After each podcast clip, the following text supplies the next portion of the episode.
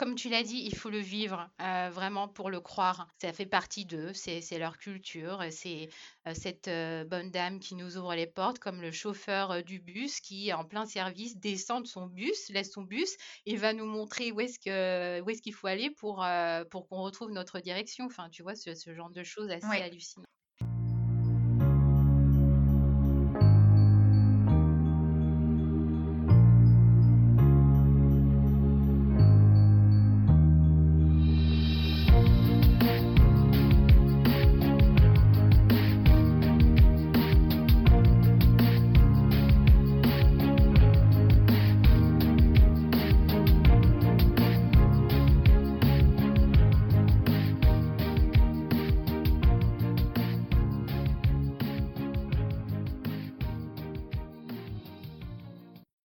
Bienvenue dans ce nouvel épisode de Secret de Polichinelle.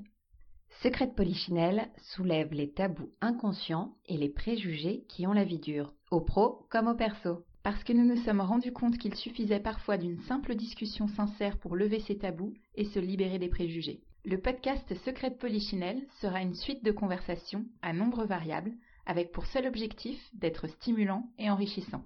Sujet de société évident, vie privée, vie professionnelle, plus de tabous. Plus de préjugés avec Secret de Polichinelle.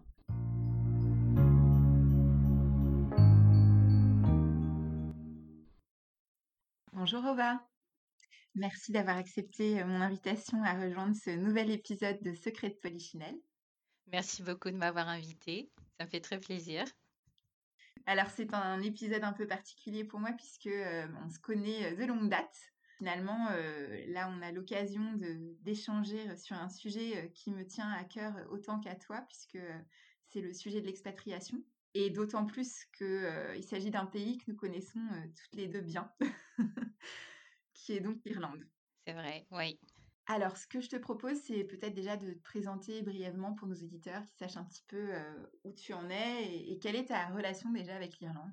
Je me présente, je m'appelle Rova, j'ai 35 euh, ans et je suis actuellement maman de deux adorables petites filles de 2 ans et demi et de 6 ans. Actuellement, on est installé en Irlande depuis bientôt 4 ans. Ça part vraiment d'une histoire, j'ai envie de dire, d'un coup de tête. En fait, on n'avait pas du tout prévu ça.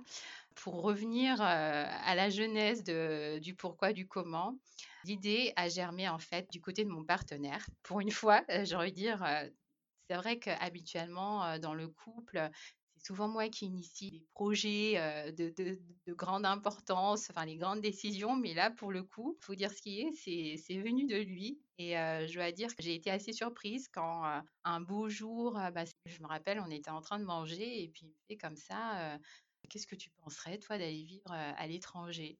Je n'avais pas du tout cette, idée en tête. notre fille aînée avait tout juste deux ans. Moi, je, commençais déjà à me projeter, à, à, réfléchir quelle serait sa prochaine école. Et je pensais pas du tout à ça, donc j'étais assez surprise. je pense qu'il a vu à ma réaction que j'étais un peu choquée. Et bah, sur le coup, j'ai pas, voilà, je lui ai dit, bah écoute, non, pas vraiment. Je, je vois pas trop pourquoi on irait à l'étranger. et c'est là qu'il me dit que bah, déjà, premièrement, pour des raisons professionnelles, il venait de terminer un master de finance et il voulait multiplier les opportunités professionnelles, notamment dans un pays anglo, anglo-saxon, pour aussi maîtriser la langue anglaise. Et en fait, ça s'est vraiment décidé par élimination, le Canada était, étant trop loin par rapport aux familles. Et plus compliqué peut-être aussi pour les visas que, l'Europe? Exactement. Après, il y avait UK, mais c'était au tout début du Brexit, donc on ne savait pas trop comment ça allait, à quelle sauce on allait être mangé. Et, donc, on s'est retrouvé après à décider de partir en Irlande. Donc, on ne connaissait pas du tout. Moi, je savais, bah, toi, avait déjà une expérience là-bas, donc je me suis dit, bah pourquoi pas, hein, ça se fait. oui, tu on en avait parlé brièvement, je me souviens, ouais. Au fur et à mesure, en fait, j'ai essayé de, commencer à mûrir cette idée dans ma tête parce que j'étais pas du tout préparée. Donc, je me suis dit, bon, bah, qu'est-ce qu'on fait la, décision revenait, ne revenait qu'à moi, en fait, parce que lui, il était déjà prêt fallait juste me convaincre. Donc voilà, j'ai essayé de, peser en moi-même le pour et le contre de, cette décision. Et puis en, fait, quelques mois plus tard, je reviens vers lui et, Et je lui dit, bah écoute, bah, je pense que je suis prête. Ça y est.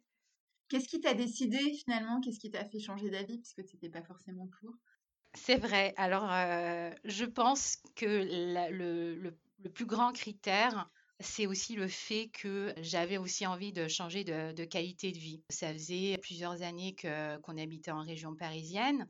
Alors, il faut savoir que je suis d'origine malgache. J'ai grandi pendant huit ans à Madagascar, un pays où c'est vraiment où règne la, douceur de vivre. On appelle ça là-bas le, le mour-amour. C'est vraiment, on y va mollo mollo. Et j'ai vraiment ça en moi. J'ai vraiment ce rythme. Très différent du rythme parisien. Absolument. Et non, mais c'est vrai, et je me rappelle encore, mais ça, c'est, je pense que c'est un, sentiment qui va me marquer à vie.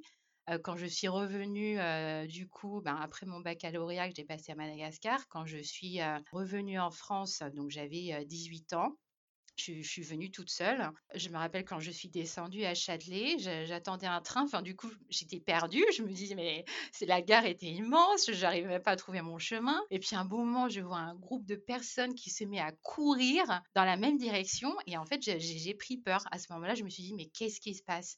J'ai eu peur. Comme un mouton, je me suis mis à courir avec ces gens-là.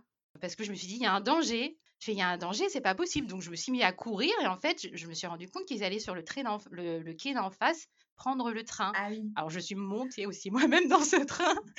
je, me, je me suis complètement paumée. mais j'ai vraiment, je me suis dit, mais c'est pas possible. Et, euh, et, en fait, euh, ben, au fur et à mesure, j'ai commencé à prendre en moi ce, ce rythme, malheureusement. De, de, stress, de courir, la course contre la montre, ce genre de choses qui ne me ressemblent pas du tout. Et je pense que dix ans après, c'est revenu et je me suis dit non, je pense que je peux plus, je peux plus vivre dans, un rythme comme ça, ça me correspond pas. Je suis stressée tout le temps, alors que je suis pas du, tout de nature stressée. Peut-être que en voyageant ailleurs, ça me fera découvrir autre chose aussi et surtout euh, permettre d'avoir une meilleure qualité de vie. C'est surtout ça en fait. Voilà, je me suis dit après l'Europe, après tout, ça reste accessible les amis, la famille pourront, pourront toujours nous rendre visite et vice-versa. Et puis à l'époque aussi, j'étais en CDD. Je me suis dit, même si j'avais une opportunité d'aller plus loin dans la boîte dans laquelle je travaillais, je me suis dit que ben, j'allais terminer mon CDD. Ensuite, j'imagine que le plus dur, c'est aussi de trouver un boulot. Il fallait qu'il cherche aussi un travail parce qu'il n'avait pas du tout trouvé d'opportunité encore à ce moment-là. Donc, il s'est mis à chercher de son côté. Quatre mois après la, prise de décision, il a trouvé un travail pendant l'été 2017. Donc, c'est un poste en finance et aussi, alors peut-être que ce qui a permis de trouver aussi un emploi aussi vite, c'est qu'il cherchait aussi une personne pour s'occuper d'un marché français. Et pour toi, ça a été plus compliqué? Pour moi, ça a été, euh, on va dire que, alors on s'est dit déjà la condition sine qua non euh, pour euh, commencer à s'installer là-bas, c'était que l'un de nous deux trouve un emploi. Donc une fois qu'il a trouvé un emploi, on s'est dit, bon, maintenant qu'on a ça, on va d'abord penser au, au, logement avant que moi, je pense à faire mes recherches à fond. D'accord. On a planifié un week-end de repérage là-bas pour accélérer un peu les recherches de logement parce que à distance, on s'est rendu compte que c'était quasiment impossible. Oui. On est parti quatre jours. C'était en mars. Donc, on a découvert aussi tous les deux pour la première fois le pays. Ouais. Et, et, en fait, c'est là qu'on on s'est rendu compte de la différence aussi qu'il y, a eu avec la France, notamment pour la recherche de logement. Bah déjà, les prix, on était super choqués par les prix très très élevés de la location à Dublin même. Donc ça, c'était un grand changement. Et puis la disponibilité, en fait, la loi de l'offre et de la demande, on se rend compte qu'il n'y a pas beaucoup d'offres et énormément de demandes. Effectivement, comme il y a eu beaucoup de grosses boîtes qui se sont installées, euh, beaucoup de jeunes qui démarrent leur carrière là-bas, et puis en plus l'effet Brexit, je pense qu'il a dû avoir un report euh, sur, euh, sur Dublin. Absolument. J'imagine que tout ça, ouais. Oui, tout mmh. à fait. Et ouais, les, les prix ont carrément carrément flambé. C'était compliqué. Heureusement, pendant, pendant ce, week ce week-end-là, on a eu quelques pistes, mais ça s'est ça s'est pas forcément concrétisé. En tout cas, ça nous a suffi pour euh, une idée euh, plus réaliste de ce à quoi s'attendre avant de s'installer là-bas. On est revenu en France à ce moment-là pour repartir après pendant l'été, booker une plus large période. Donc, c'était deux semaines. On s'est dit, on retourne pendant les grandes vacances pendant deux semaines pour rechercher à fond un appartement. Et là, on a fait des visites, mais tous les jours, non-stop, jusqu'à trouver cette perle de logement. Super. Et mmh, le fait que toi, tu n'aies pas encore de poste, c'était pas un souci? Parce que tu sais, quand tu cherches une location à Paris, on te demande 36 justifs, il faut que les deux prouvent que vous puissiez payer, etc. Comment ça s'est passé là-bas, justement, le fait qu'il y en ait qu'un des deux? Oui, alors effectivement, c'est un critère qui était pris en compte par certains propriétaires, tout comme il y avait quand même aussi, je pense, selon les, les, agences ou les propriétaires, le feeling. Je pense qu'avec un salaire, en tout cas avec cette agence immobilière, ça n'a pas posé problème ça nous a permis de trouver justement ce, logement. Donc je pense qu'il y a aussi, aussi beaucoup de, chance dans notre histoire parce que, ouais, évidemment, avec un salaire, ça n'a pas, été, ça pas été simple. Après, enfin, c'est vrai que là-bas, si tu payes pas, de toute façon, ils te dégagent rapidement. Donc, tout à fait. Moins de risques. Voilà, ça c'est vrai. c'est vrai que comparé à la France où le locataire est souvent très protégé, ici, voilà, on peut se retrouver dehors un peu du jour au lendemain. Ça, ça c'est vrai. Et par rapport à ta fille, hein, tu disais donc par rapport à l'intégration, donc elle était petite encore, donc plus facile. Ça a été au niveau de l'école, au niveau de à quel âge est-ce qu'on commence là-bas l'école? Est-ce que c'est un peu sur le même modèle qu'ici? Est-ce que c'était facile? On a mis un peu de temps à trouver une place en crèche. Heureusement encore, on a été aidé pour le coup par ma belle-mère qui, a accepté de venir en Irlande pendant les premiers mois de notre installation pour garder notre fille aînée le temps qu'on trouve une place en crèche. Donc ça, je pense que c'est un peu comme partout, hein, les, places en crèche, malheureusement, voilà, ça, se mérite. On a dû attendre à peu près 4, mois pour avoir une réponse positive. Et en ce qui concerne le système éducatif, en, tout cas, la différence par rapport à la France, je dirais ici, les l'école commence, est obligatoire à partir de l'âge de 4-5 ans. Ce qui est très bien aussi, je trouve, parce que si ça peut permettre de garder un peu d'insouciance, tu vois. Parce que Tout à fait. entend les programmes d'école maternelle, tu te dis, mais. Euh, c'est vrai. tout petit, c'est un peu délirant. Ouais. C'est vrai, voilà. Donc, euh, bon, nous, ça nous a, ça nous a pas dérangé non plus. Hein. donc, ah oui, pour répondre aussi à ta question euh, précédente de, de l'emploi, de mon côté, en fait, ça s'est fait après quelques mois après s'être installée. J'ai eu encore une fois de la chance. Comme ma mère me dit souvent, on a souvent cette petite étoile qui, nous guide. Oui. Et j'y crois beaucoup. Cette personne, en fait, que j'évoquais plus tôt dans l'interview, qui nous a hébergés pendant deux semaines, il se trouve que, en fait, elle travaille dans le même domaine que moi. Elle avait l'intention de repartir en France. Ça, ça me plaisait bien. Donc, je me suis dit, mais c'est un parfait concours de circonstances, c'est, c'est pas possible. Elle m'a présenté à, elle m'a présenté à sa manager, j'ai passé un entretien et voilà, ça s'est fait aussi vite que ça. Super. Est-ce que tu dirais que tu as toujours été comme ça, un peu à l'écoute de ce qui se passe autour de toi? Parce que il y a quand même, ça a parfois l'impression qu'il y a des gens comme ça, alors on pourrait se dire, ils ont, ils ont de la chance, ils ont une belle étoile et tout, mais est-ce que c'est parce que finalement tu es très à l'écoute de ton environnement, de ce qui t'entoure et que tu penses à saisir les opportunités là où elles sont? Très honnêtement, oui. Alors j'ai envie de dire que je suis vraiment tout sauf une contrôle fric. Je, je suis vraiment pas une personne qui, qui planifie énormément les choses à l'avance. Pas du tout mon truc. Après, je laisse tout, je, je laisse la surprise opérer en fait. Et, et, à chaque fois, j'ai toujours fonctionné comme ça, que ce soit dans, dans le perso ou dans le pro. Et j'ai rarement, mais vraiment, hein, sans exagérer, rarement été déçue. Je pense que la, la, vie apporte des, des, des choses qu'on n'attend pas forcément. Et ça permet aussi d'éviter aussi le côté déceptif quand on a trop d'attentes. Et ben au final, ben, on est souvent déçu. Et, et je pense que c'est ce qui amène en fait les opportunités naturellement dans, mon parcours. Super.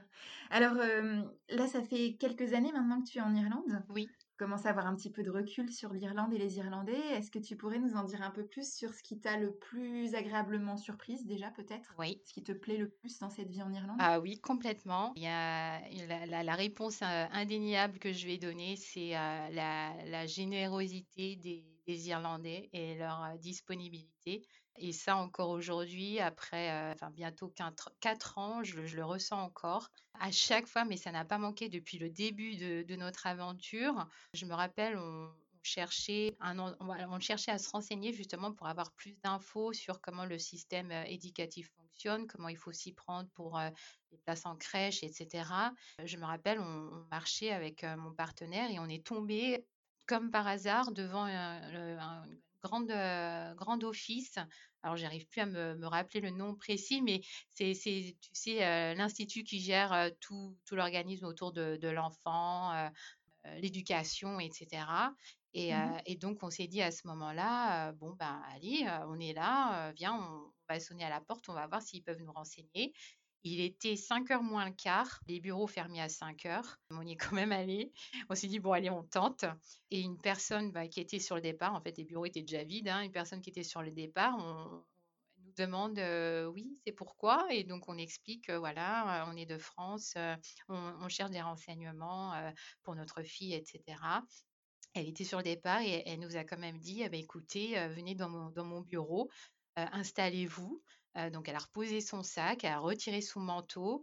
Que vous voulez un café, de l'eau. et là, il nous a pris une heure à nous parler de tout, nous donner toutes les informations possibles et inimaginables en France, tu vois, moi je, me dis, voilà, on va, on va taper à la porte de, euh, je sais pas, du RAM rap, euh, assistante maternelle. oui, est-ce que vous pouvez nous recevoir? Ah ben non, j'ai mon train à prendre ou je, ne sais pas. C'est. tu sais, ça, me rappelle les anecdotes à la fac avec les secrétaires de la fac qui, quand tu as tombé pendant le moment de la pause, ah ben elles t'envoyaient clairement balader, hein, sans aucun scrupule. Voilà. Exactement, c'est exactement ça. Voilà. Bon bah tu confirmes. ah oui, je confirme complètement et je, et je confirme que quand on a voyagé, quand on a passé du temps dans les pays anglophones notamment, enfin moi je parlerai de l'Irlande et de l'Australie que je connais bien, euh, en termes de services, euh, c'est ouais, c'est un autre monde. c'est un autre monde. Non, mais vraiment. Hein. Il y a un rapport à l'humain qui est différent. Enfin, c'est très difficile à expliquer aux gens qui n'ont jamais bougé. Absolument. Mais euh, ils le voient des fois un petit peu en voyage. Ce n'est pas qu'une illusion. c'est vraiment, en tout cas dans la vie publique et dans la vie professionnelle, c'est un autre monde, vraiment. Tout à fait. Et c'est exact, comme tu l'as dit, il faut le vivre euh, vraiment pour le croire. Ça fait partie d'eux, c'est leur culture, c'est cette euh, bonne dame qui nous ouvre les portes, comme le chauffeur du bus qui, en plein service, descend de son bus, laisse son bus et va nous montrer où est-ce est qu'il faut aller pour, pour qu'on retrouve notre direction. Enfin, tu vois, ce, genre de choses assez hallucinantes. En fait, c'est sûr que ça nous fait complètement halluciner. Je pense que ça vient beaucoup aussi de leur histoire hein, parce qu'ils ont vraiment connu la mmh. famine et ils ont été obligés d'être très solidaires pour se reconstruire. Et je pense qu'ils ont gardé, enfin heureusement, cet esprit-là. Ouais. Ça doit jouer. Génial. Et alors, donc là, tu me parlais donc un aspect positif, la générosité. Est-ce qu'il y a d'autres choses? Tu parlais de la qualité de vie. Euh, je sais que tu parles beaucoup de nature aussi. Oui, tout à fait. Alors, euh, pour la qualité de vie aussi, c'est euh, autour de l'enfant. Il privilégie beaucoup le temps passé avec les enfants. Il n'y a, a, pas du tout cette culture du présentéisme. Euh, au contraire, la personne qui va rester tard au boulot va être un peu mal perçue parce qu'on va se dire, euh, ben, elle a quand même. Et puis aussi toutes les infrastructures euh, qui sont offertes aux enfants. Tu vois, il y a, énormément de parcs et puis dans, chacun des parcs, il va y avoir des installations, des playgrounds pour les enfants, pour réunir les familles, etc. Quelque chose que j'ai perçu et qui, en termes de qualité de vie, je trouve qu'on a beaucoup pas mal gagné aussi. Et tout comme la verdure aussi, les grands espaces, ça c'est très appréciable. alors nous, on n'habite pas dans le centre-ville, on est un peu en mmh rentrée. En, retrait. C'est comme mmh si, voilà, si je devais schématiser avec la région parisienne et à Paris et puis la, banlieue parisienne. C'est un peu pareil. Et on s'est retrouvés en, bord de mer. Donc, un, un, schéma qu'on n'aurait jamais pu concrétisé en France et qu'on a eu le bonheur de, découvrir ici. Et ça, oh, bah, ça, ça n'a pas de prix. Hein. Je pense que là, on, est vraiment content entre la mer, la verdure. et est-ce que tu n'aurais pas aussi une bonne étoile avec la météo? Je tiens à en parler parce que j'ai passé 4 ans et demi en Irlande. J'ai connu quelques canicules, mais enfin, Je sais. Alors, je sais que c'est étonnant. Hein. Je sais, euh, pour euh, ceux et celles qui me suivent sur Instagram, euh, voient toujours un grand ciel bleu. je ne mens pas. Hein. C'est vrai que l'Irlande souffre de ces stéréotypes du, de la pluie, etc. Bon, je vais pas mentir, bien sûr, il pleut. Moi, ma vraie question, c'est est-ce que le ciel bleu dure? Parce que j'ai des souvenirs, en fait, où tous les matins, il y avait, il y avait un ciel bleu. Ça, c'est vrai, plus que ce qu'on pense, contrairement à Paris, où tu peux avoir des journées où il fait tout gris. Oui. En revanche, euh, tu avais quand même des changements de saison dans la journée. Alors, est-ce que ça existe toujours? Il y, aura, il y aura toujours ces petites journées où as, tu peux enchaîner les quatre saisons en une journée. Mais en fait, ça, ça ne dure jamais, ça ne dure jamais longtemps. Ces, ces moments-là, maintenant, alors euh, je pense plus Peut-être qu'avant, ils étaient plus récurrents, mais là, ça reste quand même rare. Et la pluie ne dure jamais bien longtemps. Ça, il va pleuvoir, voilà, peut-être une, petite heure et après, l'éclaircie toute la journée. Mais depuis qu'on est arrivé ici, en fait, c'est peut-être aussi, j'ai l'impression que ça a initié ce, enfin, il y a eu plus de répercussions au niveau du, changement climatique, je ne sais pas, mais en tout cas, on a des, senti des étés, euh, je me rappelle quand j'en discutais avec des Irlandais, des étés beaucoup plus, euh, plus, plus longs, plus chauds mmh qu'avant. Euh, donc, on a vraiment des températures plus hautes aussi. le soleil qui va durer toute la journée, ça, ce n'est pas un mythe. c'est vrai. Après, il y a aussi, alors, je prends aussi des pincettes. Nous, on est en bord de mer. Je me suis aussi aperçue qu'il y avait un contraste, euh, même si on restait dans la même région, qu'il y avait un contraste de temps selon bord de mer ou euh, centre-ville. Donc, je pense qu'au centre-ville, il peut avoir aussi un peu plus de mauvais temps. Donc, c'est peut-être pour ça aussi que. Mais vraiment, bon, moi, j'étais il y a 10 ans, hein, mais vraiment, le temps a changé. Enfin, je oui. vois je, suis d'accord avec toi qu'il y a un, a priori qui est faux sur le, fait qu'il fasse gris tout le temps, ça c'est faux, parce qu'effectivement, euh, moi j'ai des souvenirs où très souvent le matin il faisait très beau. Oui. Euh, contrairement à Paris où tu peux avoir des journées entières où il fait tout gris et ça dure. Et là, vrai. je, peux vraiment comparer. Mais, euh, mais c'est vrai qu'en revanche, je pense que les températures n'étaient pas aussi clémentes. Il y avait des épisodes caniculaires, mais qui étaient à chaque fois que ma mère venait d'ailleurs, elle ne me croyait pas quand je disais qu'il faisait mais, mais voilà, c'était pas toute l'année, donc je pense que vraiment, oui, il doit y avoir un effet réchauffement climatique Complètement. Et alors, là, tu nous parles de tous les points positifs, et il y en a peut-être encore d'autres d'ailleurs, mais j'imagine qu'il y a quand même des choses peut-être qui manquent ou, ou, un peu moins positives, et c'est normal parce qu'il n'y a pas de pays parfait. Oui. Est-ce que tu peux nous en dire un peu plus là-dessus? Oui, alors le premier point qui me vient en tête, et j'en ai peut-être parlé précédemment, c'est la cherté quand même du, de la vie, le prix des loyers tout début. Mais ça va aussi pour les crèches, par exemple, où c'est des prix exorbitants. Ils ont vraiment fait un, business. En fait, c'est vraiment devenu un business par rapport aux crèches, alors qu'en France, voilà, c'est bien souvent c'est public et on ne paye pas grand-chose, alors qu'ici, voilà, c'est assez exorbitant. Un autre point aussi, je dirais, par rapport, il y a aussi une différence, on va dire, culturelle dans la manière de s'exprimer.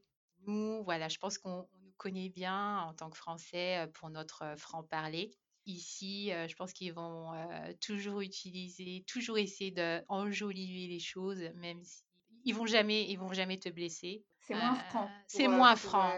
Et, et, en fait, des fois, c'est c'est pas toujours évident à cerner. Non, je Voilà. Je confirme complètement. Moi, c'est ce que j'ai trouvé le plus. Même, même si, voilà, j'adore ces pays-là et je, garde un lien avec des amis euh, là-bas en Irlande et en Australie. Mais euh, c'est ce que je trouvais difficile parfois quand je manageais aussi là-bas. Certes, en apparence, euh, les gens peuvent paraître plus faciles à manager parce qu'ils vont moins râler. Tout à fait. Mais en fait, c'est très difficile et finalement, on se rend compte qu'il y a des choses qui peuvent être pensées par derrière et qui ne sont jamais dites. Exactement. C'est compliqué. C'est compliqué. Il y a une espèce d'hypocrisie pour nous en tant que C'est ça. Une espèce d'hypocrisie ambiante. Ça fait partie du deal. Il faut l'accepter. Ils, ils, ont été éduqués comme ça, quoi, hein, clairement. Donc, euh, au quotidien, il y a un côté agréable, c'est qu'effectivement, il n'y a pas de haussement de voix. Moi, quand je suis rentrée à Paris, j'avais l'impression que tout le monde se hurlait dessus, que tout le monde s'engueulait tout le temps. Euh, et pourtant, je suis aussi, je peux être aussi comme ça, mais je m'étais déshabituée finalement. Oui. Mais en même temps, euh, dans les échanges, les conversations, et je pense notamment euh, aussi dans l'intimité, c'est quelque chose qui peut manquer. Alors toi, es, tu es avec un Français, donc c'est différent, mais c'est vrai qu'en tout cas, peut-être aussi avec les amis, il n'y a pas des débats d'idées comme on peut avoir en France. Tout à fait. C'est beaucoup plus mesuré. Exactement, ouais, plus superficiel. Je, je suis contente que tu, que tu l'aies remarqué aussi. Ouais, c'est voilà, c'est vrai que ça, c'est le, côté qui manque un petit peu. Euh, côté nourriture, dis-nous tout. Est-ce que maintenant, il y a plus de choix qu'à l'époque ou comment ça se passe? Parce que moi, à l'époque, j'ai un peu suivi les places et il y a des choses qui m'ont manqué. Alors, c'est vrai que, alors ça, c'est bien le troisième point que, que j'allais citer, la gastronomie. Euh, bien sûr, qui n'a rien envié à la gastronomie française, euh, qui me manque d'ailleurs. Alors, bon, ici, ils ont, ils ont c'est même pas de la gastronomie, ils ont leur spécialité, voilà, hein, le fish and chips, euh, euh, les plats en sauce, euh, voilà, mais c'est c'est pas du tout raffiné comme ce qu'on peut connaître en France.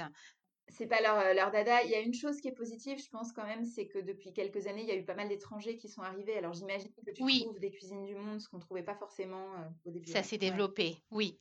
C'est vrai, c'est vrai qu'il y a des, petits euh, restaurants euh, proposant des euh, spécialités d'ailleurs qui, qui, ont ouvert, notamment sur la capitale, et ce qui permet justement de, de, diversifier, assouvir ces petites envies de, changer un peu de table. Mais voilà, après, après nous, on aime bien cuisiner, donc Ouais, tu cuisines et tu t'approvisionnes de temps en temps. Enfin, là, j'imagine qu'en ce moment, c'est peut-être un peu plus compliqué, mais quand tu avais l'occasion de revenir en France, euh, éventuellement, Absolument. une petite radia sur le chocolat ou sur d'autres choses, je ne sais pas, sur du fromage. Beaucoup de fromage. Le vin aussi à un moment, mais après, on s'est rendu compte qu'au final, il y a, y a, pas mal de bons vins ici aussi. Alors, ce qui est drôle, c'est que, bah, comme en France, on a, on a un, lobby un peu sur le vin. Hein, on va vendre plutôt le vin régional euh, qu'ailleurs, on n'a pas cette chance de découvrir vraiment, à moins de trouver un caviste qui propose des vins de partout. En tout cas, de ma propre expérience, j'avais pas énormément goûté de, de vin d'ailleurs, alors qu'ici, alors que ce soit de la Californie, Afrique du Sud, enfin des quatre coins du monde, on s'est rendu compte qu'il y avait énormément de, bons vins en fait. Bien sûr, le vin français reste le meilleur, mais voilà, c'était quand même une belle surprise. Et alors au boulot, est-ce que, comme tu as eu la chance et la possibilité de travailler en France et de travailler en Irlande, est-ce que tu as remarqué, je ne sais pas si tu travailles plus avec des Irlandais ou avec d'autres nationalités, mais est-ce que tu as remarqué aussi des différences? La, la, société dans laquelle je travaille est assez multiculturelle, donc il y a vraiment toute nationalité. Euh, même si ma manager est euh, quand même irlandaise. En termes de différence, je dirais, mais peut-être que c'est propre à mon cas hein, et que ça se vérifie peut-être pas partout, mais en tout cas, c'est une manager très humaine euh, qui va aussi faire en sorte que je retrouve un bon équilibre professionnel-personnel.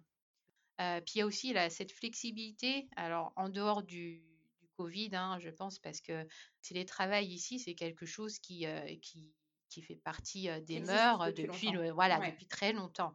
Et ça, il n'y a, a, aucun souci là-dessus. Hein. Si, voilà, je veux dire, bon, bah, j'ai besoin. Il n'y a pas de, sujet de confiance. de, oui, de, tout à fait. Si tu as besoin de faire une journée, voilà. c'est flexible. Exactement, tout à fait. Donc, ça, c'est vraiment top. Et puis, il n'y a peut-être pas la contrainte des accords. Toujours pareil, nous, on est toujours dans de la protection en France, ce qui crée aussi des réglementations. Oui. Donc, les accords, les chartes, les choses comme ça, qui peut-être aussi rigidifient le système. Absolument, mmh. oui. Mmh.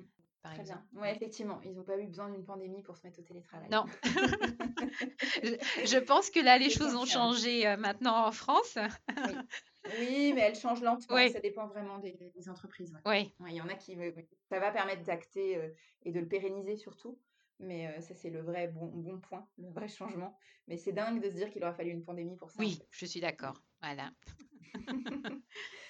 Très bien. Et alors après, euh, comme on parlait de relations superficielles, justement, au bout de 4 ans, est-ce que euh, tu te rends compte que euh, tu as plutôt rencontré des expats dans, le, dans la vie perso en termes d'amitié? Est-ce que tu as pu quand même aussi nouer des liens avec des Irlandais? Je sais que c'est jamais évident non plus hein, quand, quand, on arrive et puis on est pris aussi par sa vie. Oui. Et là, on était dans un contexte un peu particulier en plus ces derniers temps, donc ça n'aide pas. C'est vrai. J'ai tissé pas mal de liens. Alors déjà, premièrement, et ça c'est quelque chose que je ne faisais pas spécialement, que je ne vivais pas spécialement en France. Ici, j'ai tissé énormément de liens avec des collègues.